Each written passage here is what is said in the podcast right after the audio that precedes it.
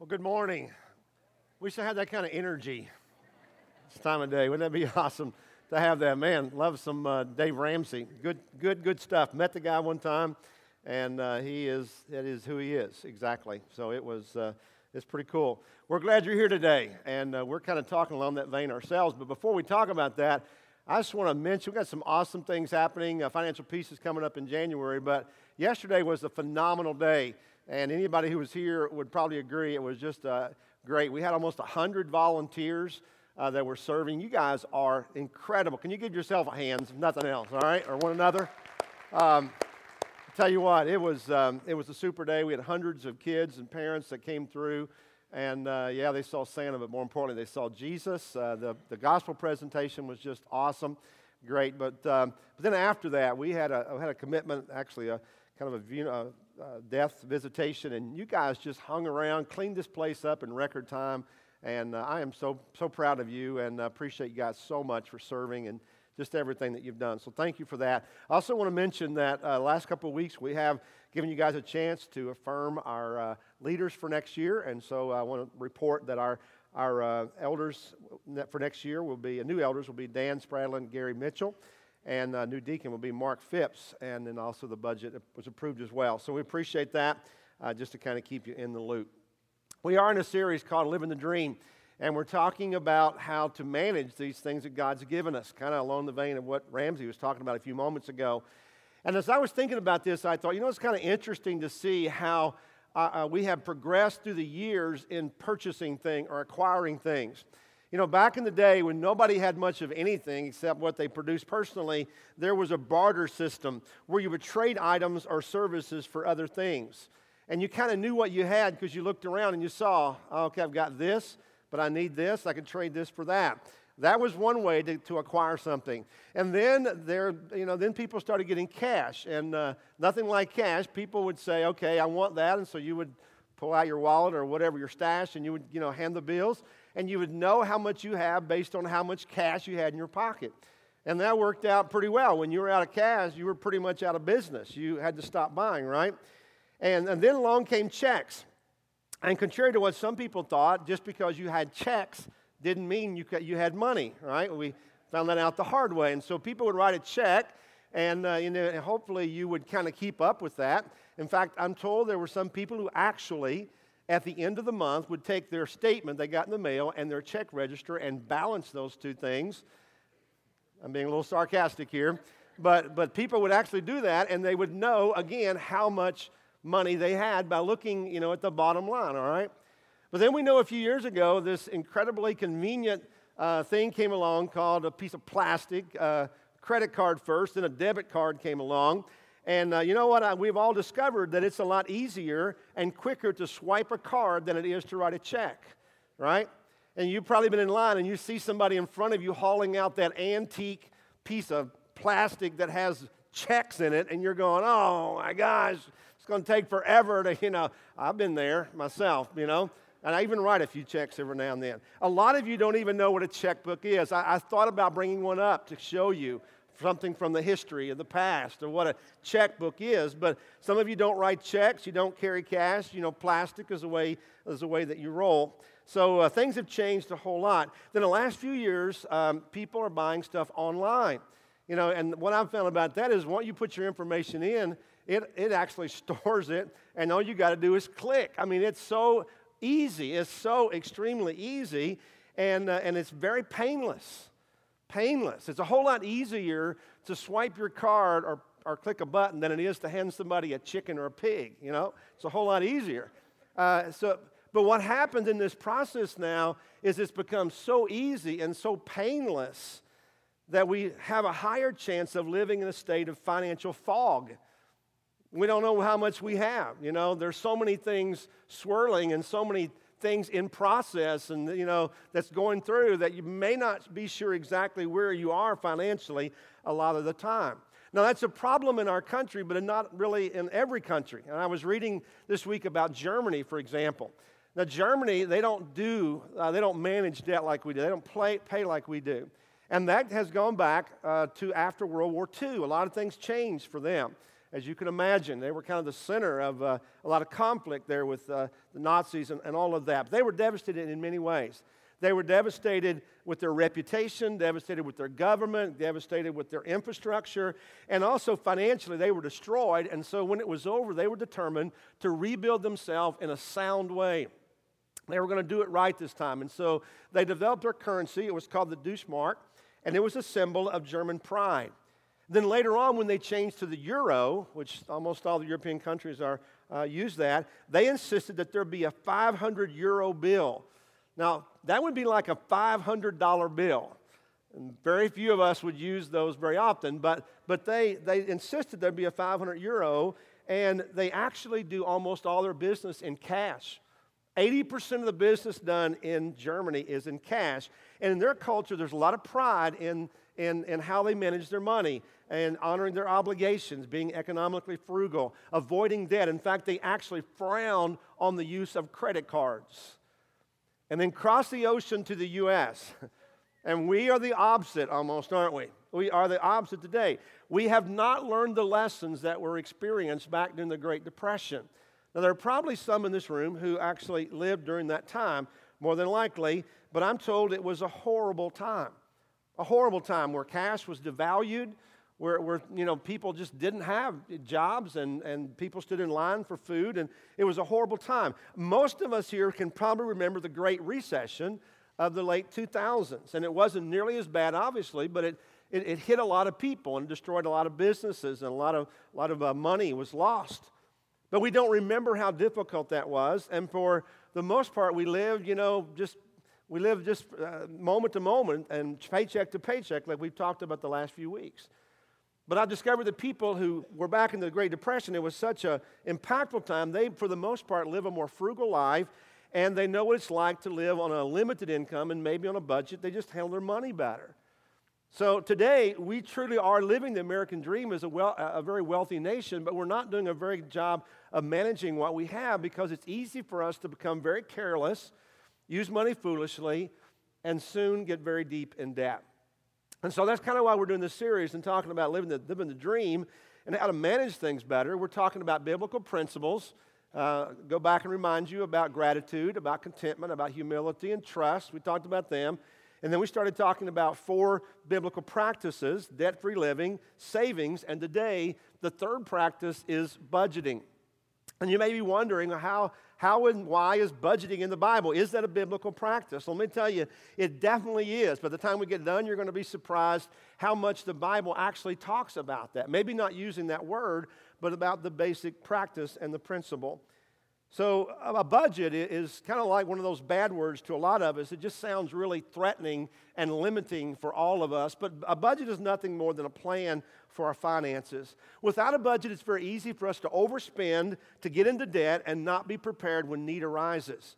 You got to have a budget. Now, here as a church, we understand that we operate on a budget. And I know a lot of churches that don't do this. In fact, for, for many years, to be honest, the, uh, th- this church didn't do it. I mean, there was, uh, there was a different, kind of a different way we managed money, and it was responsible and everything, but we didn't always live by a budget. But today we do.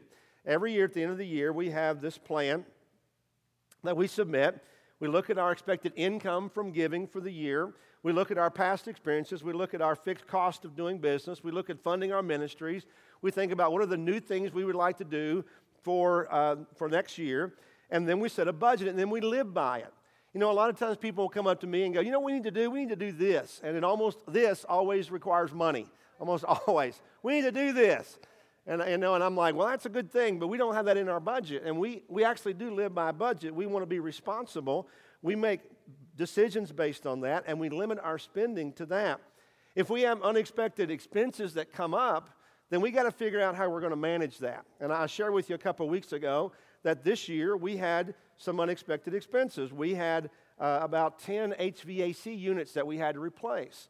Now, uh, they, it wasn't totally unexpected because they've been going out a lot through the years and we've been patching them up. And finally, we said it's dumb to spend money on you know, old equipment, and so we've had to buy some new ones. And, and so our extra giving this year is going to go toward that. That's how we're figuring out how to compensate for something that we didn't have in the budget. You know, we're just trying to, to do that wisely. So we understand that. But the whole process is not so different from your personal budget.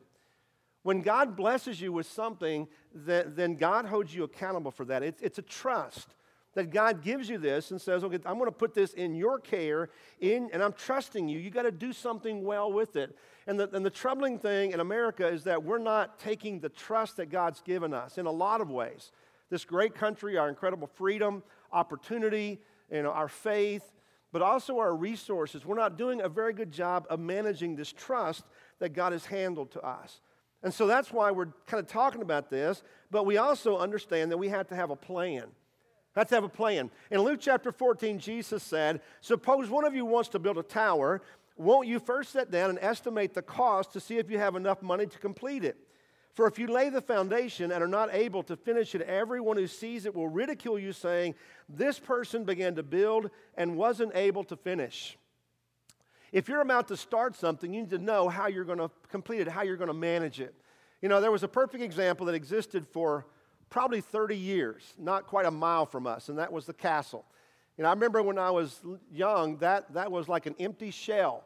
Uh, it had been started back in the 60s, maybe or so, but for years and years it sat there totally, you know, just half, half done.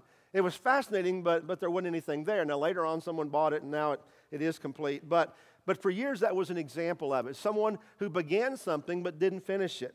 And the Bible says that's kind of foolish to do that. The lesson that we learn here is to count the cost.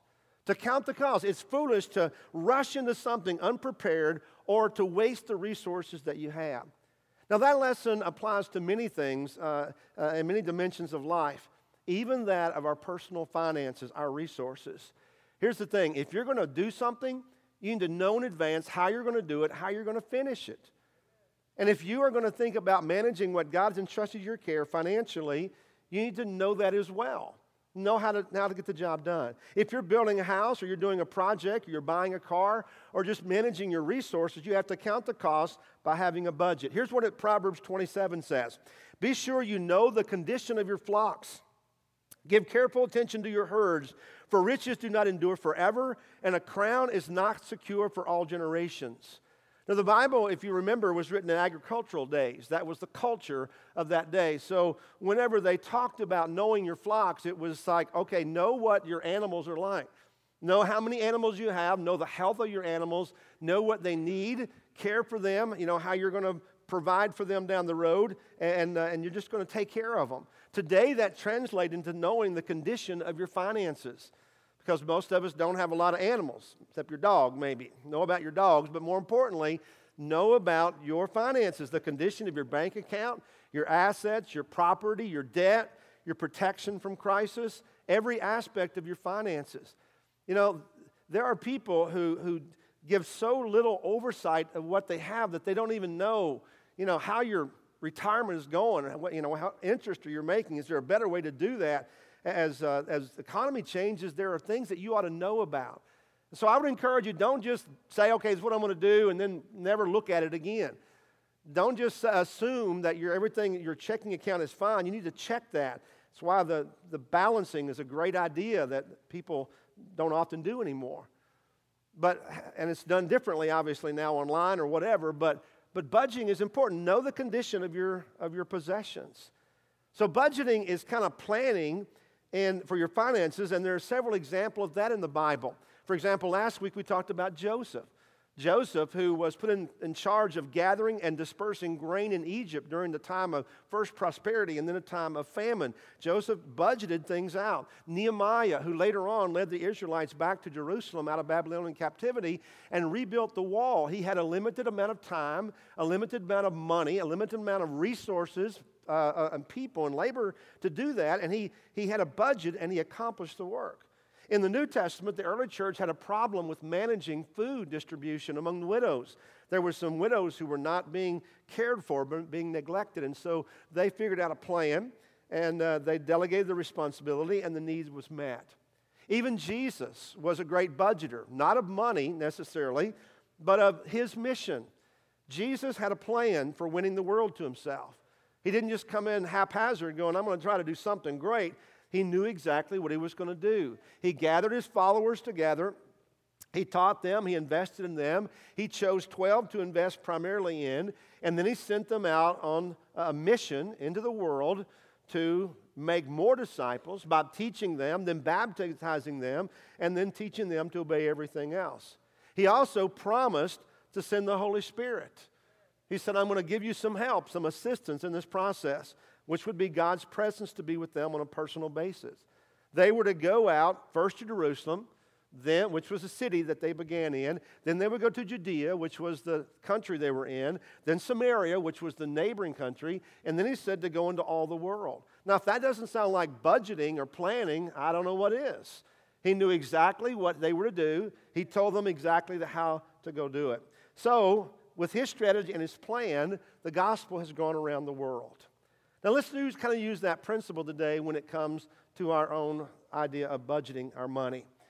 And that is that God has blessed you and God's given you resources in the form of money that come in for most people on a regular basis. And a budget is simply a way to do something with that. To do something with it. If you don't have a plan for what you have, you're going to find a way to use it or waste it. Something's going to happen to it, I promise you.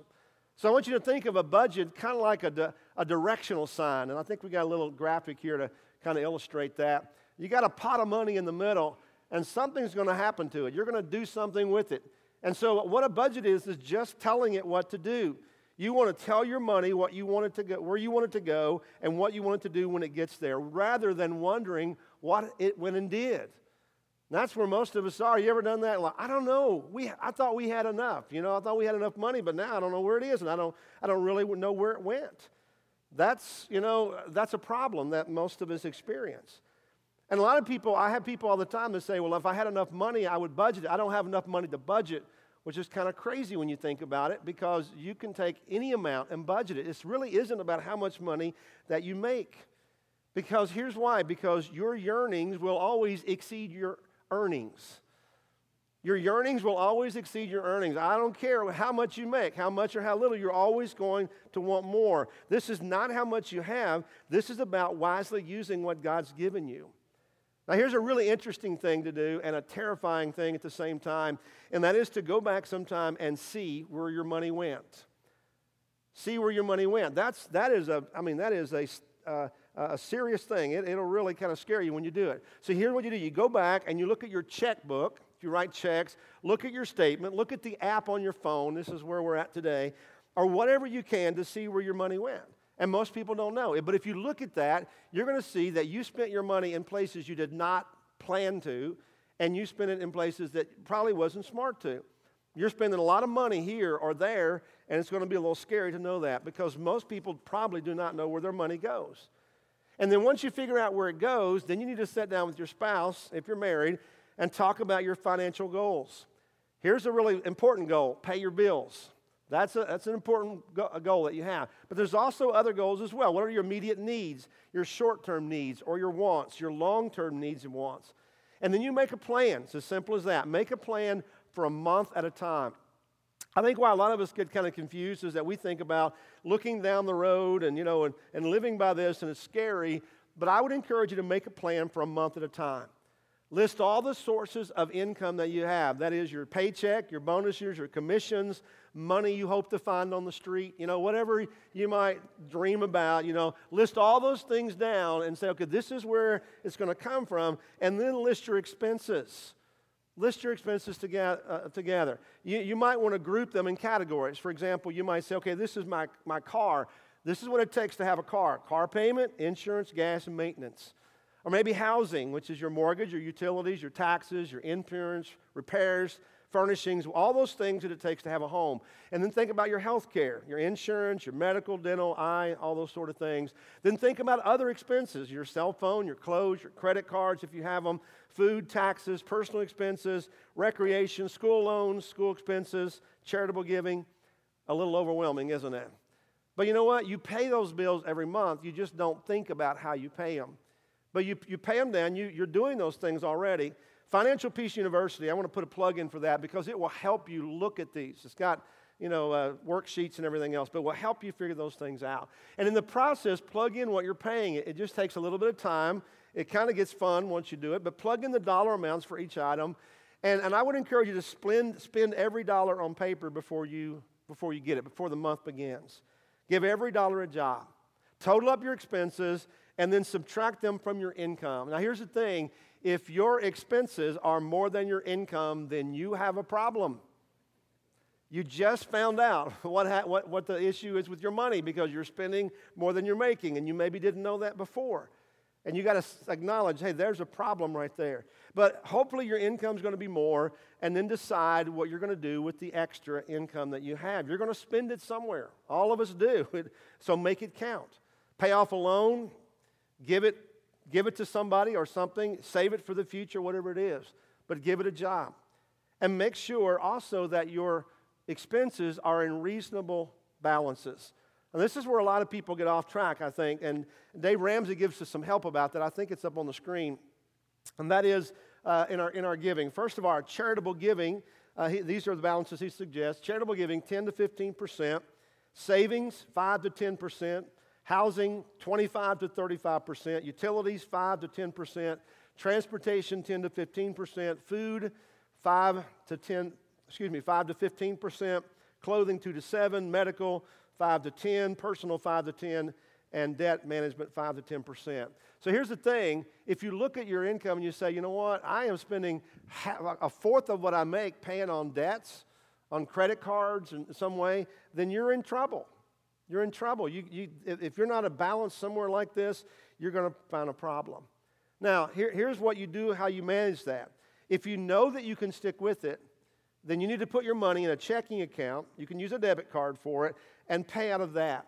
But if you're in trouble and you're one of those people that, that are not really good with money, and that's like 95% of us probably, cash your check and use the envelope system.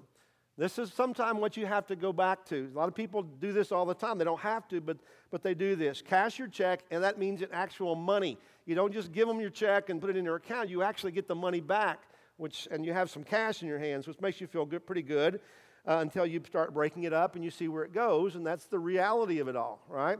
And so you, you make an envelope system. You write an envelope for every expense you have. You write the amount on the outside of it. And for large amounts, you add to it on a, you know, a weekly basis or uh, whenever you're paid until you have the money. For example, if your mortgage is a thousand bucks, you probably can't take that out of one check. You need to take that out of maybe a, a couple or, or more, whatever it may be. So until you have it all due. And, and it'd be a great feeling, especially if you're struggling, it'd be a great feeling to say, wow, I've got it right there. I don't have to wonder where I'm going to find the money for the mortgage or the car payment or whatever it is. Here's the second part don't rob your envelopes. A lot of people will do that and they're good, and then all of a sudden you start taking money out because you want to go out to eat or something. Don't, don't do that. It's not going to help you at all. If you choose to use a credit card, which some people do for the benefits, uh, make sure that you budget enough to pay it off every month. But whatever you do, avoid debt.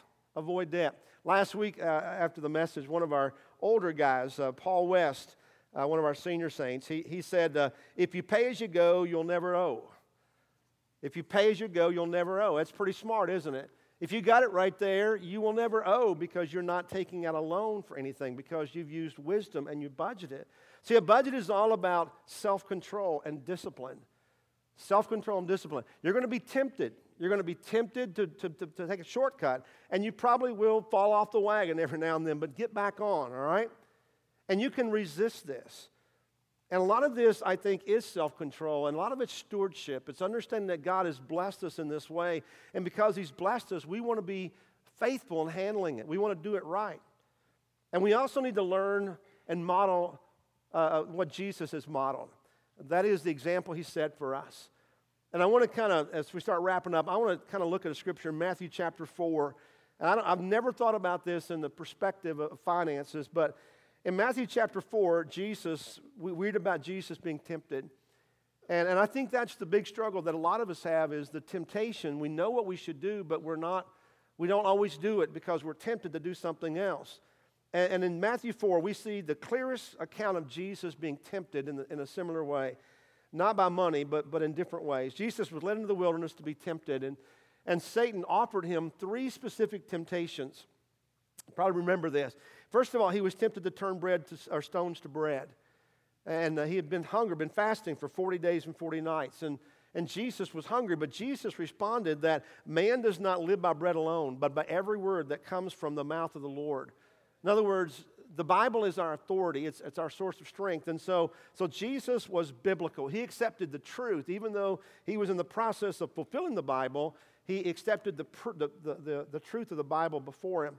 Secondly, Jesus was tempted to jump off a high point uh, of the temple in, in order to force a dramatic rescue by angels. And Jesus responded that no one should ever try to force God to come to the rescue. So Jesus was sensible. That was kind of a logical, sensible thing. You, you, just don't tempt God in that way. And then Satan offered Jesus all the kingdoms of the world if he would only bow down and worship Satan. And Jesus responded once again that he would worship and serve God only. So Jesus was loyal to God. So we see some characteristics of Jesus here in, in the time when he was personally tempted. His response to temptation can help us when we battle our own temptations, when we're tempted to make any type of decisions, and for our discussion, uh, money decisions. So we can ask those three questions. Number one, is it biblical?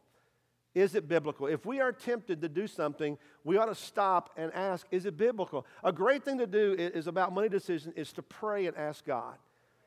You know, I, have talked to people before who said, you know what, I've made a lot of good decisions, but I've made some really dumb decisions, and every dumb decision was one I did not pray about. Just did it. Just went and just did it. Bought, a, bought something or got into debt on something that I didn't even ask God about. And they always discover that that was a bad idea.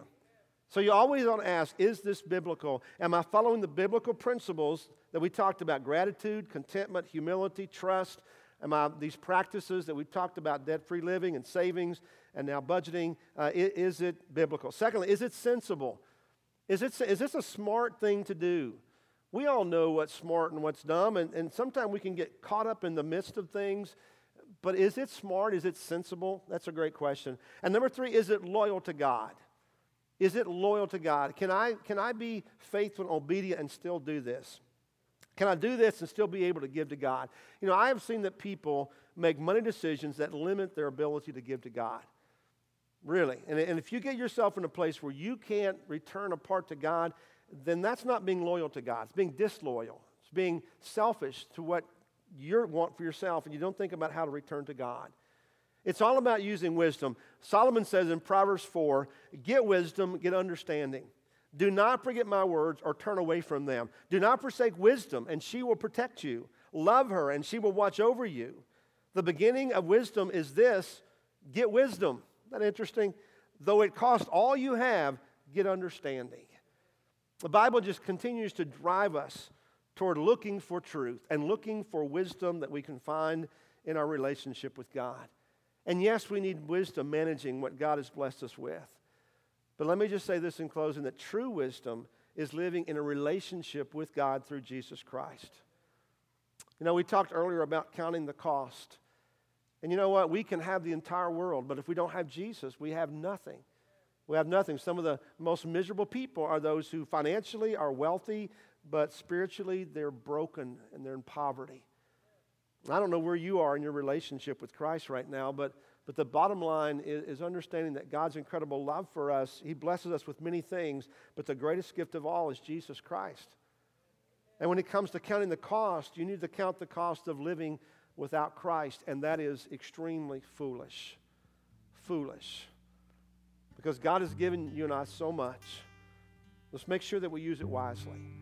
The greatest gift, not money, not things, it's our life, it's our eternity. And God has done everything possible to guarantee that we can spend that with Him. And like all choices in life, regardless of what it is, it comes to our decision. What will we do? And if you're here this morning and you've never given your life to Christ, you're not, you're not using wisely the, the greatest gift you have, then I want to challenge you to decide today to follow him. I'm going to be up front. If you want to come up and talk, there's a connection card you can jot down. Love to speak to someone about, uh, to a minister uh, about my faith or about my, my next step. We'd love to have that conversation with you. Let's pray together. Father, thank you for this day. God, thank you that we can laugh and sometimes even cry together as we think about the impact of our decisions. God, thank you for this tool of money and how blessed we are in our country. God, we have everything that we need and almost all that we want. God, sometimes we are just kind of selfish. And I pray, Lord, that you'll help us be wise, to use your principles and your practices to be faithful in what we have. But God, above everything else, we know that all that kind of hinges on and goes back to our real, the real issue, our relationship with you. And Lord, if there are those here this morning who do not have that right relationship or have never taken that step, pray that you would move them to follow Jesus. I pray in his name.